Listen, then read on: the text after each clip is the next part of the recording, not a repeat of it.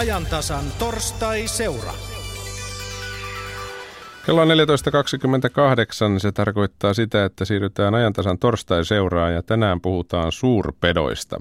Aihe tuntuu olevan viikosta toiseen ajankohtainen. Ainakin susista on puhuttu viime kuukausina paljon ja pitkään. Ja ainakin viime aikojen vaaratiedotteiden määrä viittaa karhujenkin olevan ajankohtainen aihe. Kuten torstaiseuran tapaan kuuluu, lähetys siirtyy kohta pois Pasilasta tällä kertaa Jyväskylään, mutta sitä ennen esitellään vieraamme Helsingin yliopiston ympäristöfilosofian dosentti, filosofian tohtori ja pääkaupunkiseudun 4H-yhdistysten toiminnanjohtaja Leena Vilkka. Tervetuloa. Kiitos, kiitos. Menikö oikein? Ihan oikein.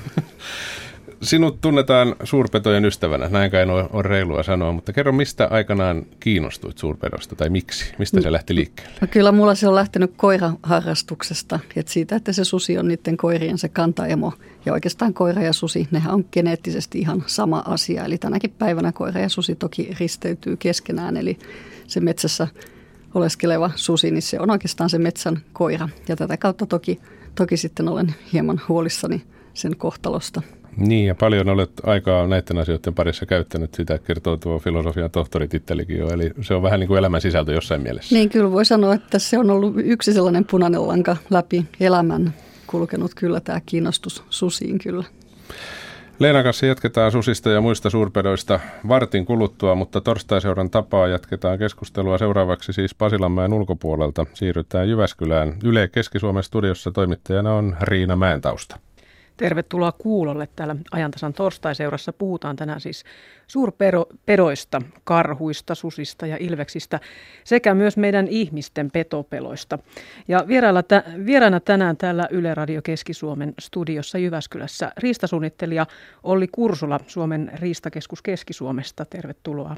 Kiitos. Ja Suomen luonnonsuojeluliiton puheenjohtaja Risto Sulkava. Tervetuloa. Kiitos. Tähän alkuun heti, heti kysytään, että kun olette tällaisia luontoihmisiä kummatkin, niin karhu, susi, ilves, minkä pedon näistä kolmesta näitte viimeksi itse luonnossa? No minä näin tota, niin Ilveksen viimeksi, eli tuossa tota, toukokuun hetkinen kahdeksas päivä, komean ison urosilveksen. Entäpä Olli Kursula? Karhun. Missä päin Keski-Suomea? Kannonkoskella en ole tänä vuonna nähnyt, se oli viime vuoden keväällä.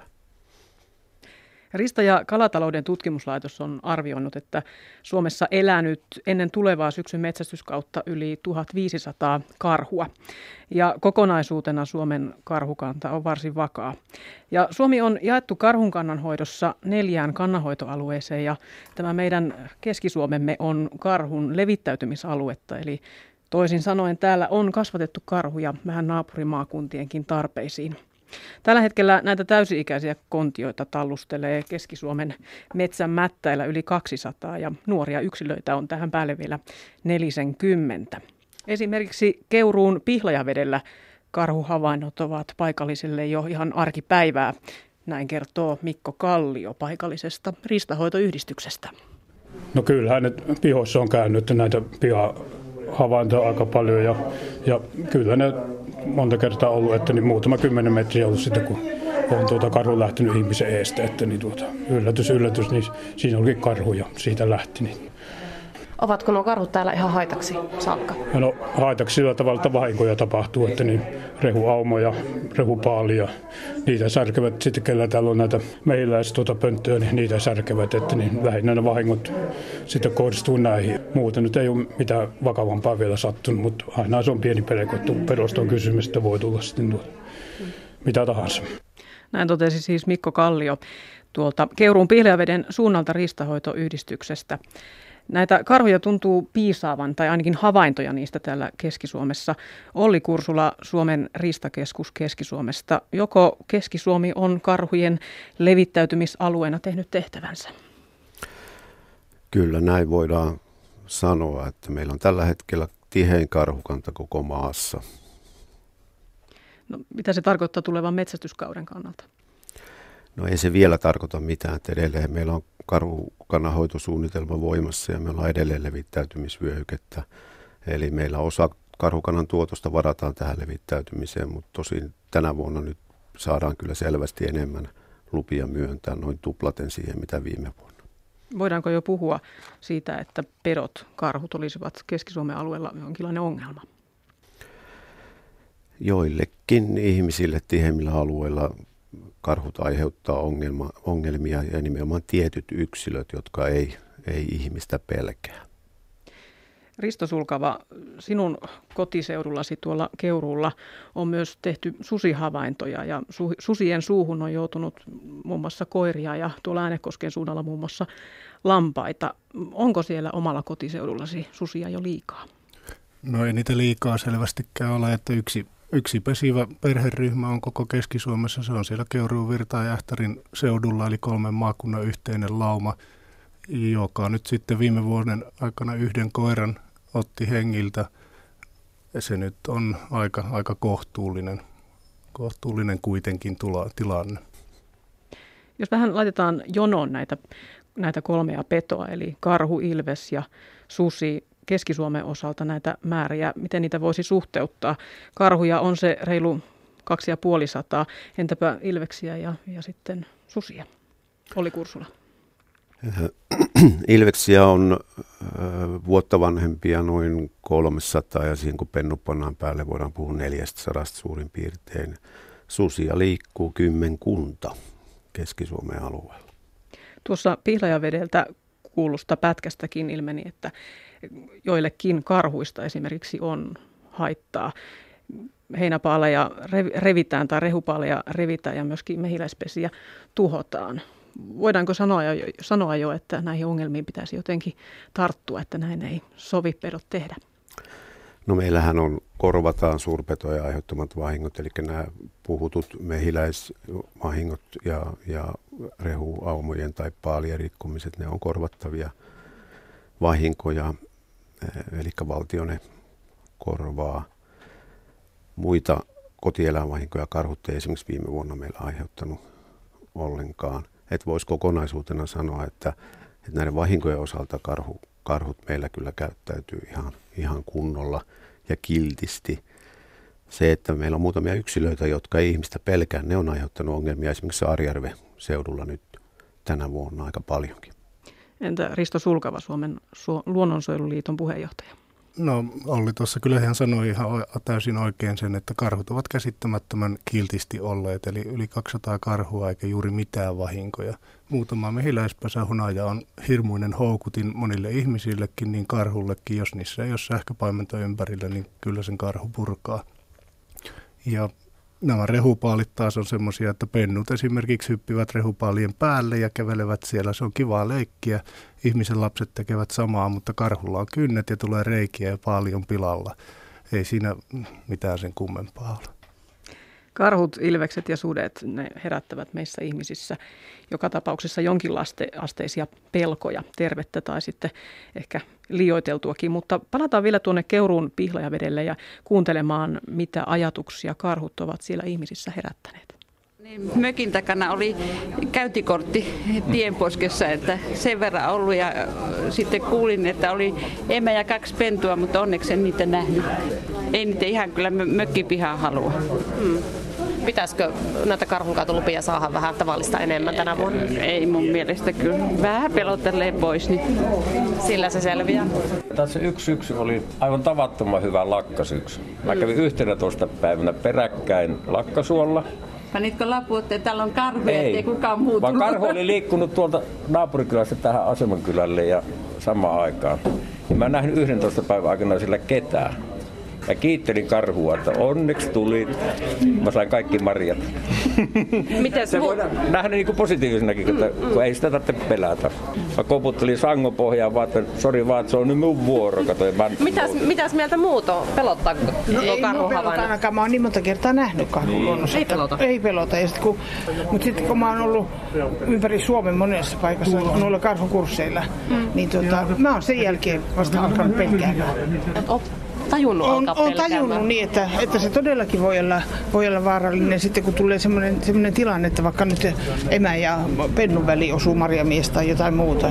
Mutta olen mä tavannut karhun monta kertaa luonnossa ja on siitä ensimmäisen kerran, mitä täällä alueella on nähtykään, mä taisin, taisin olla ihan ensimmäisiä, mutta sitä ei edes uskottu, että mä olin nähnyt se ennen kuin isäntä kävi katsomassa ne jäljet.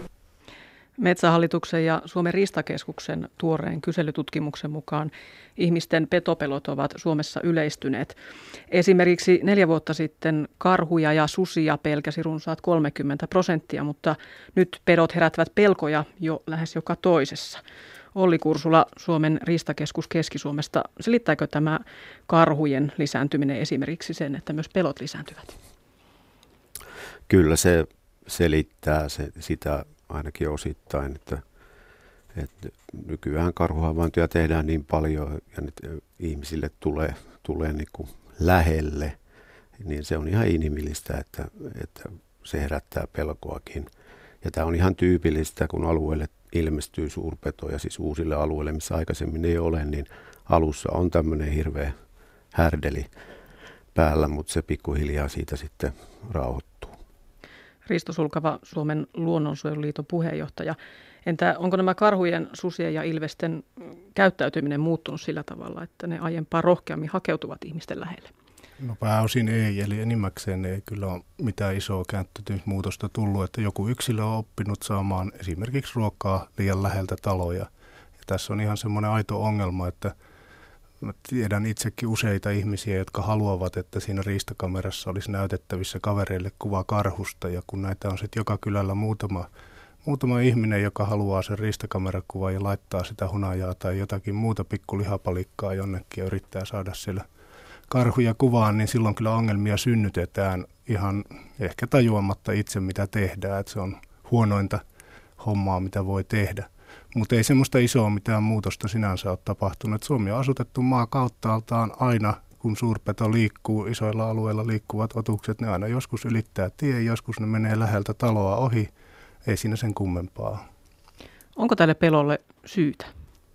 No Siis suurpetojen aiheuttama ihmisvahingon todennäköisyys on samaa luokkaa kuin meteoriitin päähän putoamisen todennäköisyys, että ilves on täysin vaaraton kaikissa oloissa ihmisille. Sudesta ei ole nyt sitten mitään käytännössä vaaraa.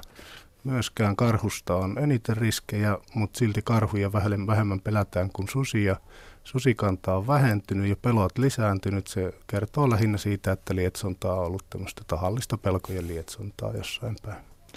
No, Metsähallituksen ja Suomen riistakeskuksen kyselytutkimuksessa myös selvisi, että 54 prosenttia suomalaisista hyväksyy pihapiiriin tulleen pedon tappamisen.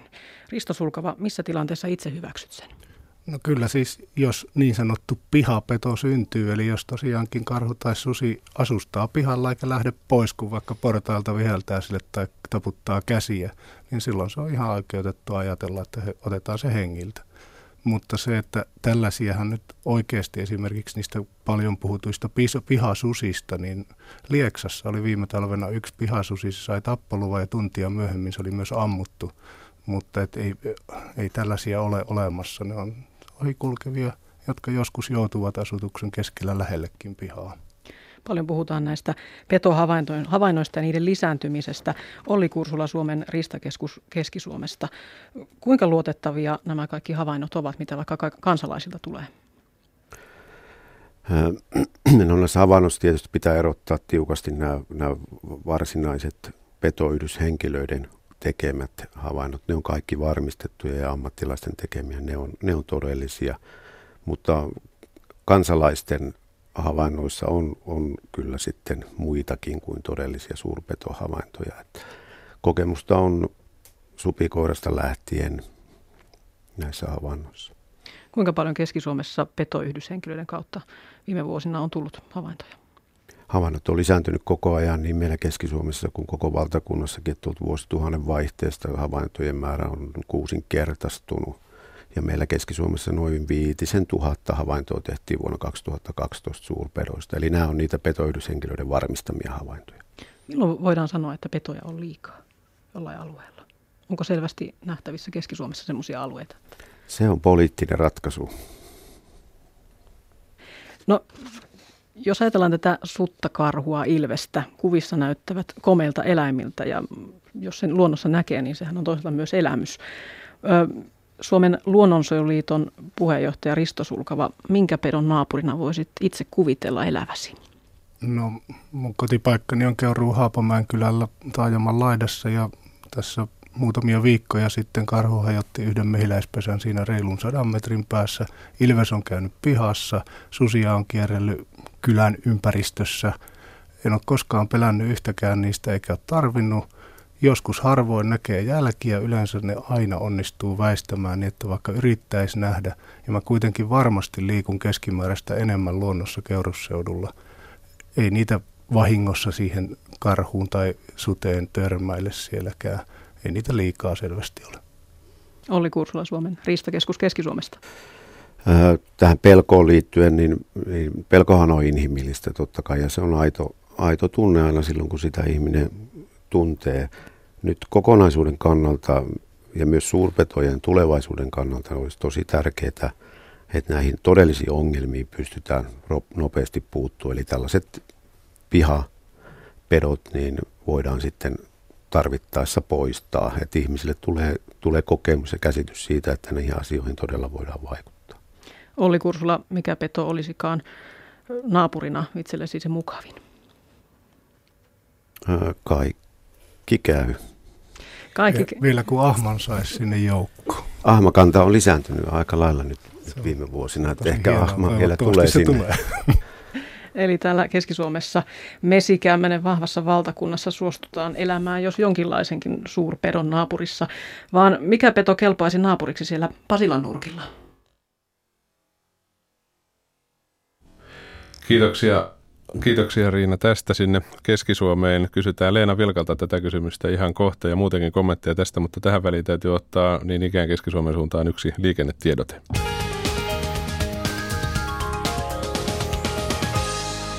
Tie 9 Jämsä sähköjohto on pudonnut tielle. Yksi ajokaista on suljettu liikenteeltä. Poliisi ohjaa liikennettä siis tie 9 välillä Tampere-Jyväskylä. Jämsässä noin 63 kilometriä ennen paikkaa Jyväskylä, tarkempi paikka Partalan tie, Partalan mäki. Siellä sähköjohto on pudonnut tielle ja yksi ajokaista on suljettu liikenteeltä. Poliisi ohjaa liikennettä.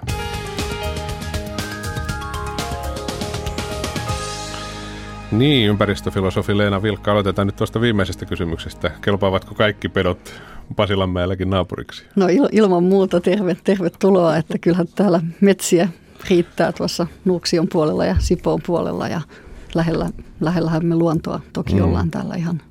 Suomessa vähän joka puolella. Vähän joka puolella maaseutua ollaan täälläkin. Kirjoittelit kovasti muistinpanoja tuon keskustelun aikana. Mitä kaikkea nousi mieleen?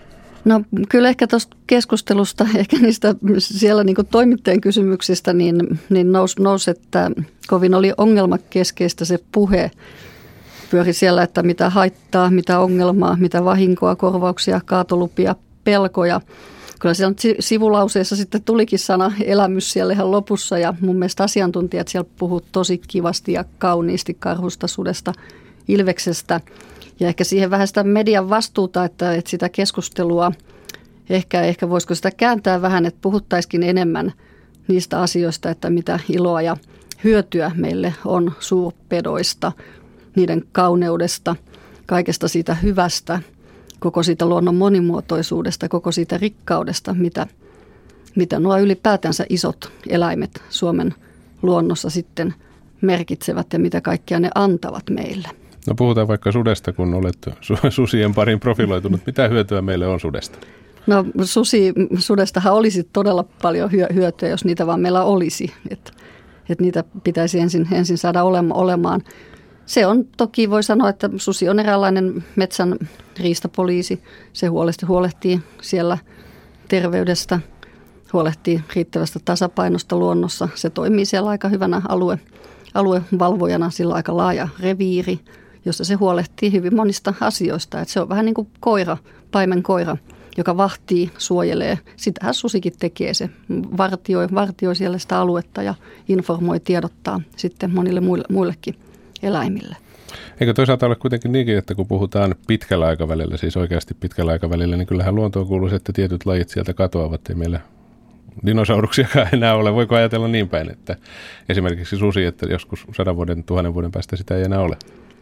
Niin, se olisi mun mielestä aika surullinen tulevaisuuden kuva ja kun edenkin kun tässä tilanteessa me ollaan oltu, että meillä on ollut se täysin sudeton Suomi, liki voi sanoa, että liki, liki kuitenkin liki sata vuotta onnistuttiin elämään ilman, ilman sitä sutta. Niin kyllä mä näen, että se on arvokas osa ja kuuluu tänne pohjoiseen metsäluontoon. Niin, yleensä sitä kai pidetään itseisarvona sitäkin, että mahdollisimman monimuotoinen luonto, luonto meillä on. Maanantaina uutisoitiin, että suomalaisten petopelko on lisääntynyt selvästi, eli Metsähallituksen ja Suomen Ristakeskuksen tilaaman kyselytutkimuksen mukaan 46 prosenttia käytännössä siis joka toinen suomalainen pelkää nyt karhua ja käytännössä yhtä moni, eli joka toinen sutta. Kyselyn vastasi yli tuhat suomalaista, eli se on tilastollisesti ihan pätevä kysymys tutkimus, minkälaisia ajatuksia tästä sinulle nousee? Ehkä tutkimuksen kysy- kysymyksen asettelu, että se tuppaa olemaan niin, että se mitä kysytään, niin sitä saadaan myös sit vastaukseksi. Eli jos kysytään on, pelkäätkö sutta, niin, niin sitten... sitten pelätään, että jos kysyttäisiin, että tykkääkö sudesta tai joku muu, muu kysymyksen, muunlainen kysymyksen asettelu, niin saataisiin ehkä toisenlaisia vastauksia. Että ehkä toivoisin vähän monipuolisempaa tutkimusta kuitenkin siitä suomalaisen luontosuhteesta. Uskon, että se on paljon moniulotteisempi kuitenkin kuin näin pelkokeskeinen. Et uskon, että se pelkokeskeisyys tulee silloin esiin, jos sitä pel- pelosta kovasti puhutaan ja sitä nostetaan esiin. Siitä nyt kuitenkin aika paljon puhutaan.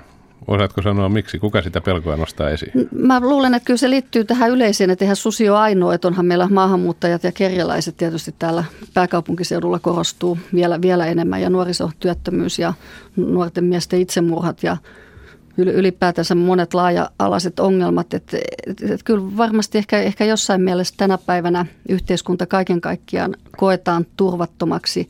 Se koetaan taloudellisesti turvattomaksi. Ja nykyisin toki, että tietoisuus asioista erilaisen median välityksellä on kaikkien saatavilla. Että aikaisemmin ei tiedetty ehkä kaikesta siitä pahasta, mitä on olemassa. Ja nyt kun se kaikki paha on tuolla sitten Iltasanomien iltalehtien ja kaikkien muiden tiedotusvälineiden etusivuilla, niin kaikki, että se paha tulee tiedostetummaksi. Ja uskon, että se on sitten omia herättämään kyllä niitä pelkoja. Että se, että hyvät, hyvät asiat ei tuppa ole uutisia, niin se varmaan tekee sen, että tänä päivänä ihmisten kokemus yhteiskunnasta on, että on turvattomampi yhteiskunta, vaikka monelta osin – se varmasti ei pidä hmm. paikkaansa, että ollaan päinvastoin menty ehkä monilta osin sitten kuitenkin sinne turvallisempaan suuntaan. Ymmärrätkö sinä niitä, jotka ovat nurkissaan se suden tai karhun tai vaikka ilveksenkin nähneet ja oikeasti pelkäävät sitä, vaikka eivät haluaisi pelätä? Silloin, silloin, silloin oikeasti, että jos sen on niin kuin et, et todella sellaisella seudulla, jolla on ihan tosi paljon, että niitä todella niin kuin joka päivä se susi istuu siinä ovella, niin kyllä sitten mä sen ymmärrän, mutta mä luulen, että näin ei kyllä ole. Että kyllä ne siinä, siinä mielessä on, niin kuin mikä tuli tuossa edellis, edellistäkin puheenvuoroissa ihan hyvin, hyvin esiin, että että, aika, että kyllä sitä sutta joutuu ihan niin kuin hakemalla hakemaan. Ja kyseisetkään herrat sitten tuolla, niin, niin heillä oli karhuja ilveshavaintoja, vaikka ovat ko- kovia luonnossa liikkujia, niin, niin ei he sitä sutta sitten maininnut.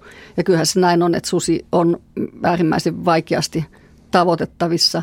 Mulla itsellä oli 90-luvulla unelma nähdä susi luonnossa – ja tein sen eteen töitä kyllä ihan tavattomasti. Hiidin tuolla itärajalla ja kaiken, kaiken näköistä. Ja yritin vielä tässä, tässä muutama vuosi sitten niitä Turun susia yrittää tavoittaa sieltä Turun seudulta. Ja kyllähän niistä jälkiä ja makuupaikkoja ja hirveraatoja ja sellaisia löytää, mutta ei niitä kyllä näkemään pääse. Että ainoa keino on sitten ajaa ne sillä moottorikelkalla näännyksiin jälkiä pitkin talvella. Tai sitten, sitten luonto, luontokuvauksen keinoin. Haaskalta on saatu näitä upeita susikuvia. Mä luulen, että susi on nimenomaan kyllä, kyllä hyvin, hyvin vaikeasti tavoitettavissa oleva, joka ilmeisesti ei halua kontaktia ihmiseen kovin aktiivisesti ylläpitää. Tai johtuen siitä, että todella niitä on niin olemattoman vähän. 200 sutta täällä viiden miljoonan ihmisen joukossa, niin kyllähän voi sanoa käytännössä, että ei niitä ole. Niin, niitä on tosiaan sen verran vähän nyt tällä hetkellä. Moni varmaan ajattelee niin kuin minäkin, että kun on lapsuutensa asunut oikeasti maalla, siellä, niin että on kulkenut kouluun metsien läpi ja niin edelleen, niin silloin 70-80-luvulla kukaan ei ymmärtänyt pelätä sutta karhua ilveksestä nyt puhumattakaan, ja kyllä silloinkin karhuja tiedettiin olevan. Miksi niistä nyt puhutaan näin paljon? Onko sinulla, liittyykö se tähän myyviin lööppeihin. No, ja kyllä se varmaan silloin 70-luvulla todella se tosiasia oli, että kun niitä susia ei ollut, niin, niitä ei, varmaan ei, kyllä ollut silloin mitään, mitään pelättävää. Että silloin oli ihan sata varmaa, että Suomessa oli nollasutta. Että sudethan rauhoitettiin vasta silloin sitten 70-luvun alussa ja sen jälkeen voi sanoa, että sudet sai ikään kuin lainmukaisen olemassaolon oikeuden Suomessa. Tosin tämä tämä lain, lain oikeus ei ole toteutunut, että et, et jos susi rauhoitettuna lajina, niin toki se olisi lisääntynyt näinä vuosina niin, että meillä nyt pitäisi olla sit niitä susia useita tuhansia, jopa kymmeniä tuhansia, ellei niitä sitten laittomasti olisi tapettu sitten jatkuvasti. Sinä olet tietysti, kun olet susien puolesta puhunut jo pitkään, varmaan törmännyt siihen puoleen, että tunteitahan tämä herättää voimakkaasti. Osaatko sitä arvioida yhtään, miksi se on niin tunteikas asia, susi metsässä? Niin mä oon ajatellut, että se johtuu ihan sanasta. että, että sen takia pitäisi luopua ihan siitä susi-sanasta, kun se tarkoittaa just, sus, sus, susi on suomen kielessä just tämmöinen pieleen mennyt jostakin, jos sanotaan, että joku auto on huono, niin sanotaan, että se oli ihan susi. Eli, eli se tarkoittaa just tämmöistä pieleen, pieleen, pieleen men, mennyttä, kaikin tavoin pahaa, huonoa, rumaa. Että se koko termi niin kuin on, on niin, niin, niin kuin jo jo hu- huono kuvaamaan sitä metsässä liikkuvaa nelijalkaista olentoa. Että mä oon itse monen kertaan ehdottanut, että, että se nimi pitäisi ehdottomasti vaihtaa, että pitäisi ruveta puhumaan metsän koirasta tai mis, mistä tahansa muusta. Mm, mutta se ei, ei, ei, ei, ei, ei sudesta, kun se susi san, sanana on, on niin latautunut, että... Näin se varmasti on. Siirretään lähetys Jyväskylään takaisin, mutta tehdään se taas liikennetiedotteen kautta. Kiitoksia Leena tässä vaiheessa. Tie 4, Hartola, ensitiedote liikenneonnettomuudesta. Liikenne saattaa ruuhkautua, siis tie 4 välillä Lahti-Jyväskylä, paikassa Hartola, Lahdesta noin 73 kilometriä Jyväskylän suuntaan, tarkempi paikka välillä Metsäkoski, Hartola. Ensitiedote liikenneonnettomuudesta, liikenne saattaa ruuhkautua.